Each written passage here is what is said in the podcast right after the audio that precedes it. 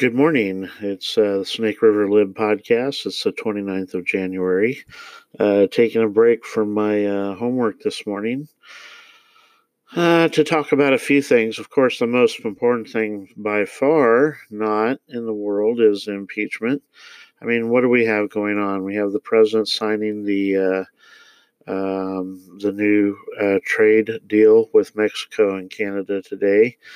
Um, no Democrats present at the ceremony, which is appropriate considering the Democrats don't think he should be president anymore. Um, we also have, of course, the um, the coronavirus uh, um, that is um, morphing into pro- something far bigger than than what we've been led to believe. Uh, they've uh, for some reason, we've not shut down all, all flights in and out of China, although American Airlines, to their rare credit, has, uh, except for to Hong Kong. Um, in an attempt to contain the virus. Uh, long term effects of a, a, virus like this, though, with so much production in China, not just, of course, what used to be uh, the running joke about stuff made in China, but the fact that nearly everything is made in China anymore is going could have some uh, significant impact, uh, depending on how long this plays out. Um, including, by the way, the manufacturer of uh, any kind of uh, antiviral or vaccine, which uh, a good deal of our medications are now made in China as well. So that could be problematic. Um, Project Veritas has dropped uh, another video today, but but the good news on that, the good news on that is the person that was interviewed that was uh, uh, uh, interviewed in, in their video today, uh, another paid uh, Bernie supporter, unlike the previous ones, did not advocate the guillotine for Republicans. So the, he didn't think they should kill landowners or property owners. He just uh, thought it would be better to just take their property away from them. And this is very key. Okay, this is this is a, a key element that has followed everywhere. In fact, it's one that's kind of running under the radar in China right now. But the Chinese realized with the fall of the Soviet Empire. Um, um, in 1989. If you remember uh, Tiananmen Square and such that was happening in China, China's uh, uh, communist model was modeled very similar to the Soviet Union. But they saw that the Soviet Union was unsustainable. They probably knew internally that what they had was unsustainable. They saw that that the only you know the only way that what they were exporting to other countries uh, the only way those were being supported was was by uh, them supporting it. Uh, and so the Chinese made a course correction and went to a mercantilist uh, uh, communism, where they still maintained uh, full control, but they they invited in corporations to to um, set up within their economy. Of course, nothing's secret in China, right? You know corporate secrets. Uh, companies come in, all the big companies, Boeing, Caterpillar, uh, all these General Motors, all these ginormous corporations come into China, and, and it's done wonders for the Chinese economy, frankly, and for uh, millions and millions of Chinese as far as lifting them out of um, their agrarian economy. Um, but the communists are still in control and, and at any time they could take possession of what these companies have built. Um, that is always an underlying factor and should not be forgotten. I mean, we, we only have to look to Venezuela. You know, Venezuela was used to be one of the richest countries in, in South America. Now, of course, the naysayers will point out that, that, that the United States had a hand in, in doing Venezuela, but not this time. Uh, not not with Chavez. You know, Chavez did it himself. You know, he he like like these people today, and this is why I bring it up, okay? Because the Bernie supporters, you know, they want to evict the landowners, they want to evict the factory owners, They want to nationalize everything. And this is what Chavez did. By the way, um, um, if you like lengthy reads, uh, Atlas Shrugged, uh, now nonfiction, um, a very similar thing happened. You know, and in fact, John Galt's great speech at the end of Atlas Shrugged uh, spoke about this, about how these these looters, um, not really any other way to call them, they they they took over. He referred to these the the giant buildings or the the skyscrapers of New York uh, remember, this was the 50s when she wrote that. But you could talk about the oil industry in Venezuela, or you could talk about uh, the manufacturing base in China, or, or fill in the blank. So, so Bernie's people takes these things over, and they think that they just got there. Now we have the historical model of of Venezuela as proof of this. Okay, Chavez nationalized the oil industry in Venezuela. He he kicked out the oil companies because they were taking too much of the money. So he kicked out all the oil executives. He seized all of their equipment, everything. And remember, Venezuela's sitting on a huge, huge oil field. Um, they could be they could be the South American Saudi Arabia if they so choose chose, but they didn't choose to do so. Uh, they said, "Oh, look, here here's all this oil equipment, and we have all this oil production." And so they kicked out the people that knew how to do it. Just like uh, in Atlas Shrugged, when they drove out all those who who knew how to do things and left behind the cronies, which is the same thing that Bernie is the burning people are talking about. They are talking about this. Uh, Project Veritas has them on tape, kicking the landowners, the property owners out, and their people taking over. And they think that just by taking over, that they can run things. They have no concept of how to run anything except for into the ground. Bernie Sanders, the only job that he had in the private sector was when he lived in a commune, and they kicked him out because he would not carry his fair share of the load. So he got a job in government, and that's where he's been ever since. Venezuela's oil industry, of course, went to crap. Because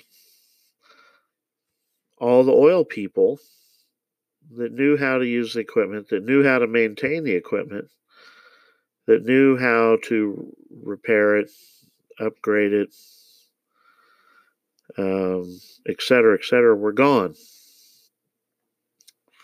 And slowly but surely, just like um, what happens with mechanical things, they break down.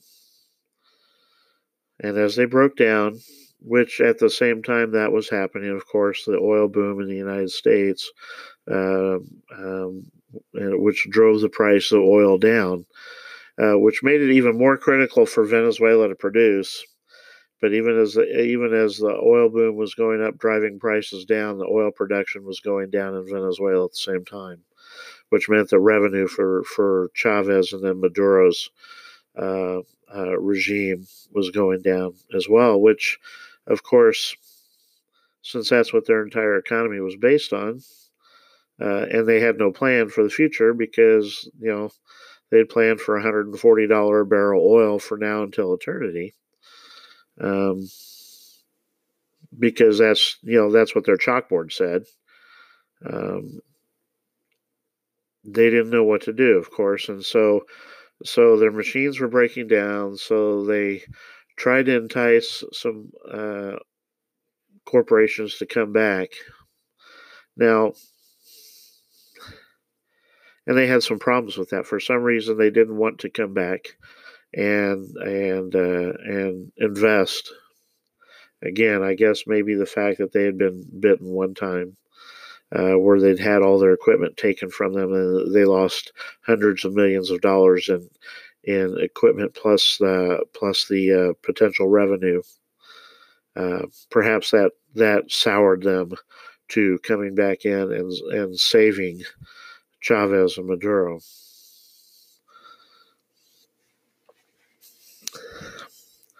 Perhaps they just said, "Well, who's John Galt?" So we have a real world experience of that. The Chinese saw what happened to the Soviet Union when it collapsed, you know, because 87 winters of, or 87 years of bad crops uh, or bad weather, which is why they always had to buy wheat from us because the Soviet system didn't work. Um, or however many years, of course, not 87, but it was ridiculous, you know, every year. Well, we'd have had a bumper crop if it wasn't for the weather, right? Or maybe if it wasn't for the fact that people got paid whether or not they worked. And so with no incentive no incentive to work, why work? Wonder if that could happen in the United States, a place where where you have bureaucracies that are set up by the way that are that that have quotas to make sure that that bemoan the fact, and you can see it on TV today. I mean, you see you see ads for uh, Michael Bloomberg, and you hear them about all these people that are being taken off of food stamps and and such. I thought coming off of welfare was a good thing.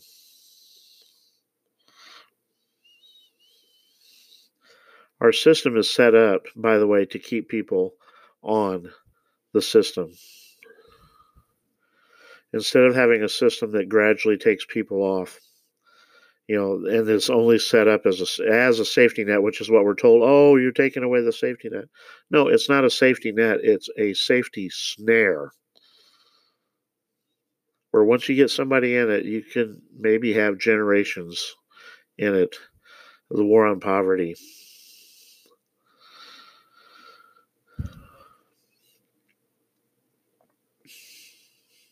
but at least at least this person in the uh, this Bernie supporter uh, paid paid volunteer or not a volunteer paid supporter uh, organizer in South Carolina. I guess we can say at least he's not advocating for the guillotine uh, like the one last week was. Because that's what they want, you know. You know, week one, of course, was the gulag for Republicans, and of course, then you have uh, what does Tucker? How does Tucker refer to him? Don Lemon, uh, uh, um, the uh, the news guy over at CNN that was was laughing at those Republican what did what did they call them boomer rubes who who uh, voted for Trump. Um, you know, uh, CNN should send Trump a bill for that campaign commercial because it's going to be beneficial. It's already been made into one, you know, right up there with Hillary's deplorables. Um, Biden's on the fade. He's rumors on on some uh, dark web places that he's actually been calling senators, asking them to uh, to vote against having witnesses. But the Democrats are too far down the rabbit hole. Now they've got idiots like uh, uh, Romney, who who reluctantly I supported in 2012. Romney was one of the ones that demonstrated to me why the Republican Party was not the way. Um, the Republicans love to take it on the chin. They love to to go along to get along. They they say they espouse certain values, which I agree with, but they're not willing to fight for them. You know, Does, is Trump a conservative? Of course not. I've never said he was. Never, never, never have I said he was. Has Trump nominated conservative uh, or constitutionalists uh, to the bench? Absolutely. He's he has if he has another term, he could he could uh, completely skew the Supreme Court in, the way it's supposed to be. uh, the appeals bo- uh, the appeals benches nationwide, how it should be, how they should be, and even the the, the district courts. He's already left an indelible mark on the judiciary in in one term. By the way, we can all thank Harry Reid for that because because even though before it was never a practice to use filibuster until the, the Democrats started it under George W. Bush when they were the minority, um, it was Harry Reid that decided that it was okay. Now, remember, of course, uh, under Bush, that when uh, Trent Lott proposed uh, proposed using the the constitutional option or the nuclear option, uh, the media had a field day about how unconstitutional that was. Filibuster, of course, not being part of the Constitution. Um, they had a field day with that, but when Harry Reid did it, it was okay. But of course, then when when uh, Mitch McConnell did it for Gorsuch, um, they of course had a cow. Now the only thing that's left is to get rid of the filibuster, at least for budget budgetary items. Um, you know, I mean, they want to get rid of the minority power. You know, they're the ones that got rid of it. Do you think that uh, Senator Schumer, if he was the majority leader with a Democratic president and a Democratic House, do you think that he would allow the minority a filibuster for anything? Absolutely not. The only way that they're going to get Bernie's agenda passed if he's elected president, which, by the way, the Democratic Party desperately does not want him to be the nominee. Right now, he's poised, by the way, to uh, potentially be the winner in the, the first three states of the primaries and caucuses. That could be a disaster for the DNC. But hey, Bernie's pulling ahead nationally. Just remember what his people support: gulags for Republicans, uh, taking the land, taking property owner, taking property away from property owners, turning the United States into Venezuela. Uh, yeah, that's what Bernie supports. Just something that everybody should know uh, before the election. And I guess that's pretty much all I wanted to talk about today. My uh, I'm looking to perhaps change my uh, my platform for the podcast here. Um, I've been having some issues with that, but for now, Anchor's been good to me.